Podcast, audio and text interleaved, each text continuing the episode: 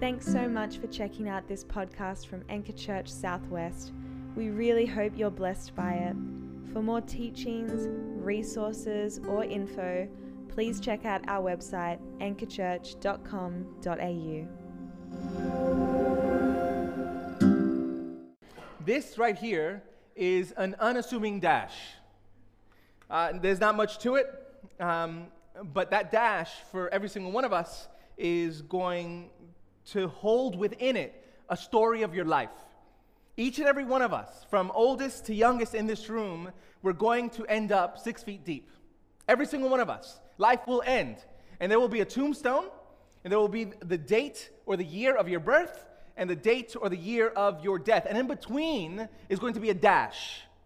And within that dash is, it's a pregnant dash with a full life in it life of joy and of tears, of ups and downs, of trauma and of beauty. All of our life will be rendered down to a dash. And that's all that will be left. And the question for us is one day, or rather, the statement is that one day our church will also have a dash. It, one of the things that you learn as you, um, and I'm not a huge traveler, but going uh, back to Israel and to Jordan and looking at some of the older churches that are there that have been there for thousands of years, and as you read scripture, and as you read particularly the first couple books of Revelation, you hear about all these churches that were planted and, and churches that are now in ruins, that are just simply not there. The idea that Anchor Southwest, whether it's here or in Panania, will be here in a thousand years is just something that I think we need to, we need to let go. This church will have a dash. And there will be new churches and new works and new waves of God's Spirit that are going to move through this land. But we will have a dash. And one of the things that we need to ask ourselves as a church is that what will we fill that up with? If we were to write our obituary as a church, as Anchor Southwest, what are we going to fill this dash up with. There's another way of asking the question is, is that when it's all said and done, and we need to pass the baton as Panania is passing the baton on to us, when it's all said and done, what will be said of this church? What will we fill this dash with? Another way of asking it is what is going to be the measure of our success? What will we use to measure the success of this church? If we were the Corinthian church and we were asked the same question, I'm not sure what they would have verbalized, but I'll tell you this their actions would have revealed what their true heart and desire was. Because it's easy to speak the truth, it's much harder to live it.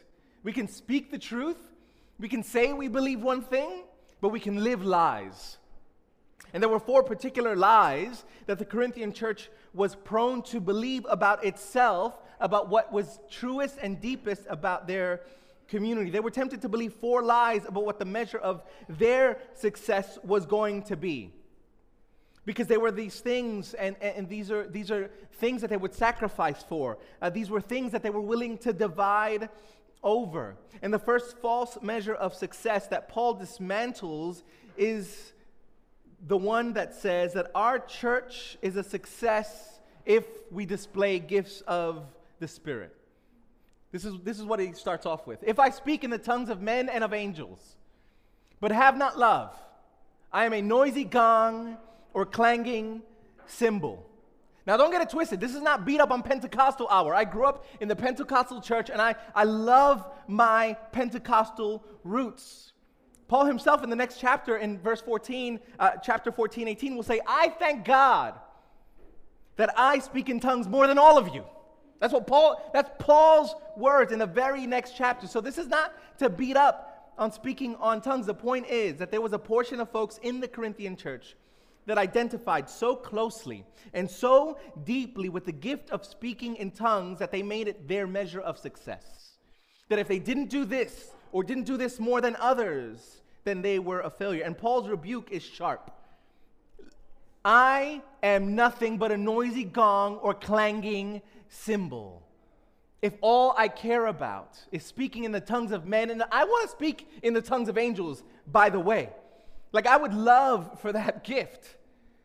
But he's saying, you, you pursue that without love. You are nothing but noise. Nothing but noise.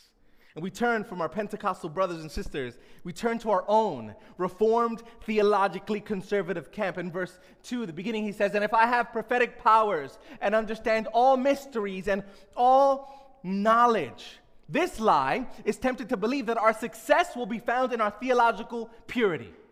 And so, when, if we believe the right things perfectly over and against other camps, then we will be successful. And don't let it twist it again.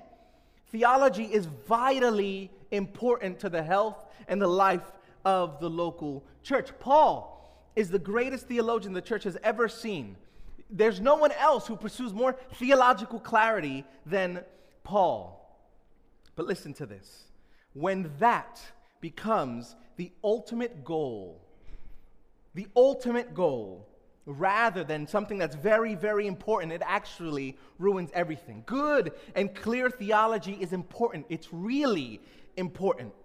But when we turn what is good into God, into what is ultimate, we ruin everything. Good theology, and I've said this and I will continue to say this good theology does not save you, Jesus saves you. Good theology does not save you, Jesus does objectively 2,000 years ago on the cross as he bore the wrath of the sin of the world, for the sin of the world. He saves you. Even so, we will pursue good and clear and robust theology at Anchor Southwest, but it could never become the measure of our success. Spiritual gifts cannot be the measure of our success. Purity of our theology cannot be a measure of our success. And then he goes on. And if I have have all faith so as to remove mountains, but have not love, I am nothing. So, gifts, theology. Now he turns to the type of faith that will chuck mountains into the sea. Have you ever seen that? Have you ever thought about Jesus saying that the sea, that like the size of a mustard seed, if you have faith of that size, you can tell this mountain to jump into the sea and it will listen. Even that cannot be the measure of the success of this church. Performing miracles could never be the final goal of the church. It's wild when you think about it that wonder working miraculous power is not the final authenticator of whether or not we are keeping in step with God. That can happen in other ways. I'm not saying, Paul is saying, I am nothing if we have all the faith in the world. How many times in your life have you prayed for more how many times have we yearned for more faith, and yet we can have all the faith in the world, Paul is saying, I am nothing. So, the church that makes speaking in tongues the ultimate authenticator, the measure of their success, the church that makes knowledge and theological acumen the ultimate authenticator, the measure of their success, the church that makes wonder working faith the ultimate authenticator of their success, the measure of their success, they all fail. Paul goes after the Pentecostals, he goes after the Reformed folks, he goes after the charismatics, and finally, he goes after the folks who make love uh, who make loveless justice the goal of their church. He says, "If I give away all I have, all I have, if I give everything away and I deliver up my body to be burned, I don't even know how you can do that without love, but he says, if I do that, but have not love, I gain nothing. Nothing. We can give it all away. We can pursue justice. And yet, if we make justice the ultimate goal of the church, Paul says we gain nothing. Now, let me just say this that whether we are in line with what Paul is saying here, whether we believe that we should or even could speak in tongues or not, I'm not arguing about that today. Paul is clear that speaking in tongues is a good thing in this context. Paul is clear that knowing theological truths is a good thing. Paul is clear that having faith is a good thing. Paul is clear throughout Scripture that justice is a good thing. We will be a justice people here. These things are essential, and yet these essential things cannot be, can never become the final authenticator of who we are as a church. And that thing, that thing that must taint all of the things is love. He says this in verse 8 Love never ends. As for prophecies, they will pass away. As for tongues, they will cease. As for knowledge, it will pass away. Love must pervade our Pentecostalism, if that is where we are. Love must pervade our reformed, clear theology. Love must pervade our charismatic faith. Love must pervade our pursuit of justice. And so, under it all, through it all, above it all, the very center, the very center of this church must be the cultivation of love in Christ. Paul is saying that you can understand all mysteries, you can understand everything in the world to know you can understand Romans 9 to 11 perfectly, he's saying. And have not love, and you are nothing. Nothing short of love is the operating center for Paul, and nothing short of love will be the operating center of this particular church. And throughout the New Testament, we are commanded to love one another. It's not just here, it's not just Paul. 1 John 4 19 says this We love because he first loved us. And this is love that one lay his life down for his friends. And this is true because love is laced within the fabric of the universe because God is the architect of love. We've had a bit of a divorce with culture. And I don't know if you've experienced divorce in your life, if, you if you uh, uh, uh, your parents were divorced, or, or if, you are, uh, uh, if you've experienced divorce yourself but what happens in a divorce? Uh, things go two separate ways. Cars get split up, houses, children. There's been a, a, a bit of a divorce, and we've somehow, the church has lost love. And we've sort of abdicated this mushy, soft love to the world. And when we start to think about love in the church, we're saying, love can't be. Love, love isn't strong enough. It must be something else. But if we think that the love of God is not strong enough to be the very center of our universe, we have not understood God's love. Beloved, 1 John 4 uh, 7 says, Beloved, right? Loved ones. Loved ones.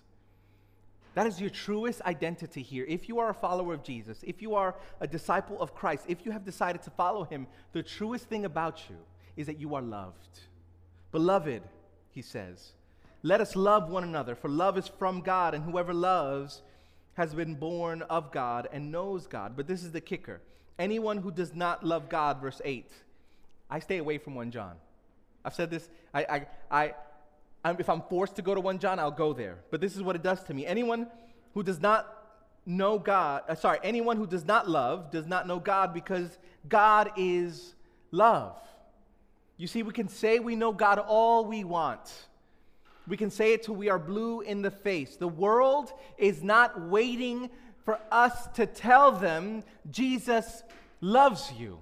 That means very little to a people who are outside of the church most of the time. What the world is waiting to see is a community that is formed in the ways of love. Lesslie Newbigin will call this the hermeneutic of the gospel. Hermeneutic is just another way to say it's the science and the art of interpretation. So when the world looks at us, when those who are outside of the faith look in, do they see a people who love one another truly? Or do they just see people who, whether they were in the church or not, would still like each other because we like the same things, we speak the same way? We can doll ourselves up, have a religious show here on Sundays, but do we love? If anyone says, I love God, 1 John goes on to say in verse 20, and hates his brother, he is a liar. For he who does not love his brother whom he has seen cannot love God whom he has not seen. Let that just settle in your soul and in your gut right now. If anyone says, I love God, but does not love his brother or his sister who the Messiah died for, we really don't love God. Dorothy Day said, I really only love God as much as I love the person I like the least. Ugh. So I want to give my life, my whole life with Paul. I want to pour out my life as a drink offering so that this church would be formed in the ways of love. And by doing so, we will continue to partner with God to bring life and light and peace and joy and hope and renewal to our world. And I'm talking about love, real, gritty love. Already, we've been in this community for two and a half years or so. And there have been times in the beginning where I warned everyone. I said, This is sweet now. We all like each other, but trust me, we're going to rub up against one another one day. And then, when the rubber hits the road, when we have to live life together, will we love? The love of God is the most powerful force in the universe, and it's the love of God that creates the communities like this. This is the place, these are the relationships where we work out the practice of love. And love is the primary characteristic of the disciple of Jesus. And I'm not talking about general love, right? It's easy to lo- it's easy to say for me to stand up here and for you to go out and say, "We love the world," or "We love this city," or "I love my neighborhood." It's easy to say that. The 18th century Russian novelist Dostoevsky, he wrote this in his famous Brothers uh, Karamazov. And listen, who would have thought that a Puerto Rican from Brooklyn is sitting here in Sydney quoting an 18th century Russian novelist? Not me, uh, but here we are. The more, he says, the more I love humanity in general, the less I love humanity in particular. In my dreams, I often make plans for the service of humanity, and perhaps I might actually face crucifixion if it were suddenly necessary. Yet I am incapable of living in the same room with anyone for two days together. Like, why do you have to breathe that way? Why do you chew so loudly? Right? That, that's just, that's people, right? I know from experience, he goes on, as soon as anyone is near me, his personality disturbs me and restricts my freedoms. In 24 hours, I begin to hate the best of men. One, because he's too long over his dinner. Have you ever had that? You've had that. You know you've had that. Like you're on your second cup of coffee. It's time to go. Another because he has a cold and keeps on blowing his nose. I become hostile to people the moment they come close to me. But it has always happened that the more I hate men individually, the more I love humanity. It's easy to love humanity, it's easy to love in general. It's very difficult.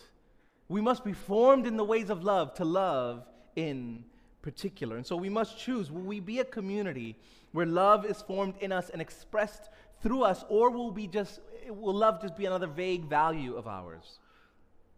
Love in particular is the gospel. The God who is transcendent and overall comes near particularly, in a particular time, in a particular place, leaving the realm of heaven and entering the realm of earth and blood, of sin, of darkness and flesh. Jesus is love incarnate. And let me, let me ask you a question. What did we do when love appeared? When love incarnate appeared? When holiness appeared? What was humanity's just automatic impulse? What do we do with love? What did the governments do with love? What did the religious establishments do with love? What did the crowds do when they saw love. Co- love coming into the world was like a foreign object in the body. We did everything we could to get it out. When love showed up, we crucified it. That's what we do. That's what humans do. When, when love showed up, what we killed it. We killed the author of life. Luke writes in the book of Acts. And what we didn't know was that we were actually crucifying life. What we didn't realize at the time was that we, as we murdered Jesus, it wasn't duty that kept him on the cross. It wasn't obligation that kept him tied to the cross. It was love, it was joy. Come back with me to Hebrews 12 real quick, where he says, Therefore, since we are surrounded by so great a cloud of witnesses, let us also lay aside every weight and sin which clings so closely and let us run with endurance the race that was set before us. Listen to this, verse 2. Looking to Jesus, who? The founder and perfecter of our faith, who, for the duty that was set before him, for the joy, for the joy that was set before him, he endured the cross, despising the shame, and is seated at the right hand of the throne of God. Why did Jesus love himself, love incarnate? Why did Jesus endure the cross? It was joy. It was the joy that was set before him. He was thinking of something as he endured the spitting and the shame and the nakedness and the pain, both spiritual and physical, as he took on the humiliation and the nails, what was he getting? What was he thinking of? What was the joy that was set before him? What, what did Jesus gain in the cross? The world?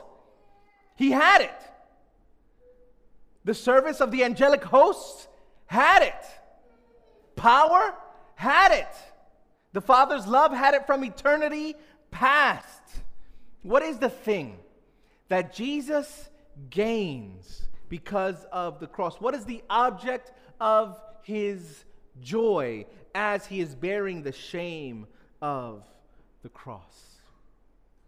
He gets his people, he gets you, he gets the church, he gets to populate the new heavens and the new earth with repentant and loved sinners like you and me, that when we receive the love of God for ourselves, then and only then, when we hear the words, You are my beloved Son in whom I am well pleased, you are my beloved daughter in whom I, am well pleased, when we hear that for ourselves and not just for the person next to me or not just for the person that one day God will make me to be, when we finally settle with the fact that God likes you and God loves you and that God wants you, it's then and only then that you will have the spiritual power to become a conduit of God's love. That is the only way. We cannot muster this up. We cannot pretend like this is true for us. We just can't. We have to ourselves receive the love of God. And it's only then when we receive the love of God in particular not just for you generally, but you with your warts, you with your sin, you with your dysfunction and your trauma and your continued messiness as you stumble forward in this life. It's only then and only then, when you receive the love of God, that you can ever, ever become a conduit for the love of God yourself. And you become enabled. There is such freedom to love recklessly because you've been loved. We must allow the love of God for us to melt our hearts before we can pass it on. And so I want you to do one thing as we as we close here together and as we take communion together. There's one simple thing I want you to do. As you think about this as you go away is simply to pray and to pray one prayer until the love of God rests on you praying consistently, this one simple prayer from Ephesians 3 has the potential to unleash a torrent of God's love in and through your life. This is what he prays, Paul, in Ephesians 3. He says this I bow my knees before the Father. As he was thinking about the churches in Ephesus, I bow my knees before the Father, from whom every family in heaven and on earth is named.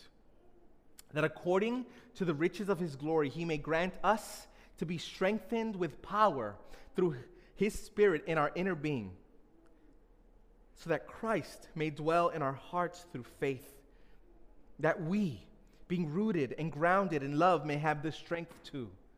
Now, let me ask you a question. Let me pause real quick here.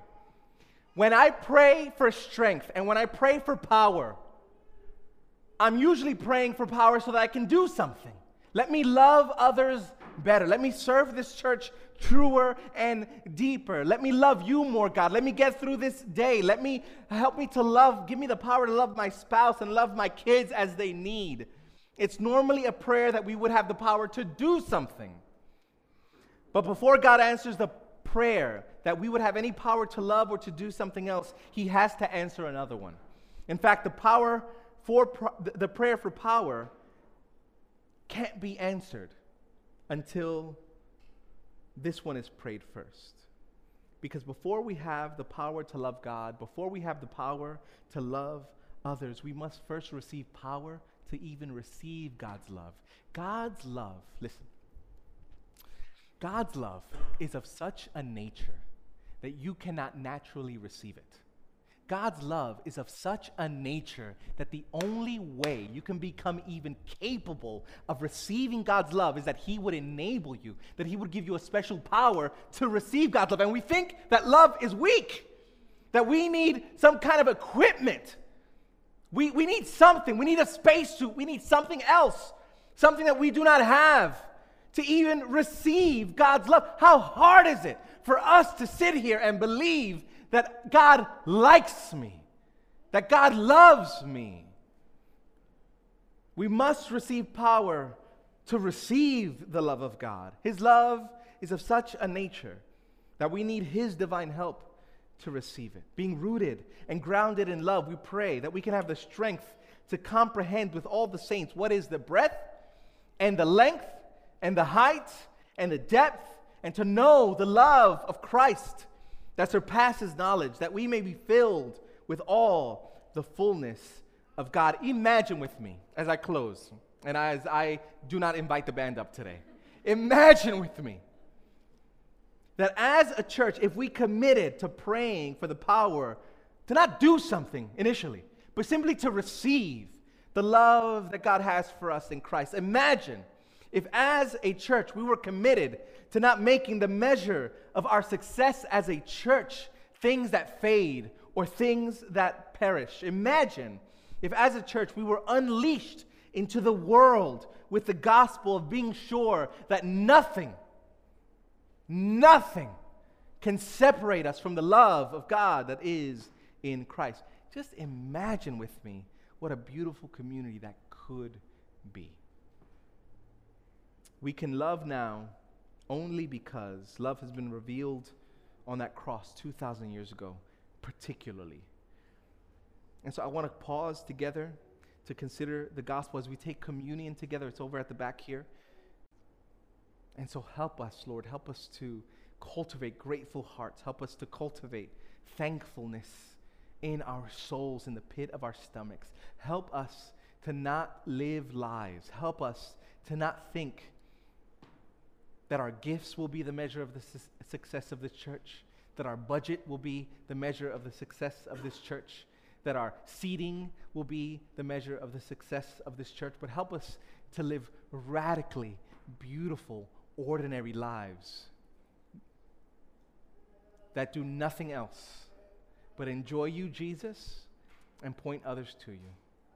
We love you, and we, it's in your name that we pray. And the church said, Amen. Uh, there is communion back there. Let's take it back here. I'll come back up and I'll uh, lead us together to take it together.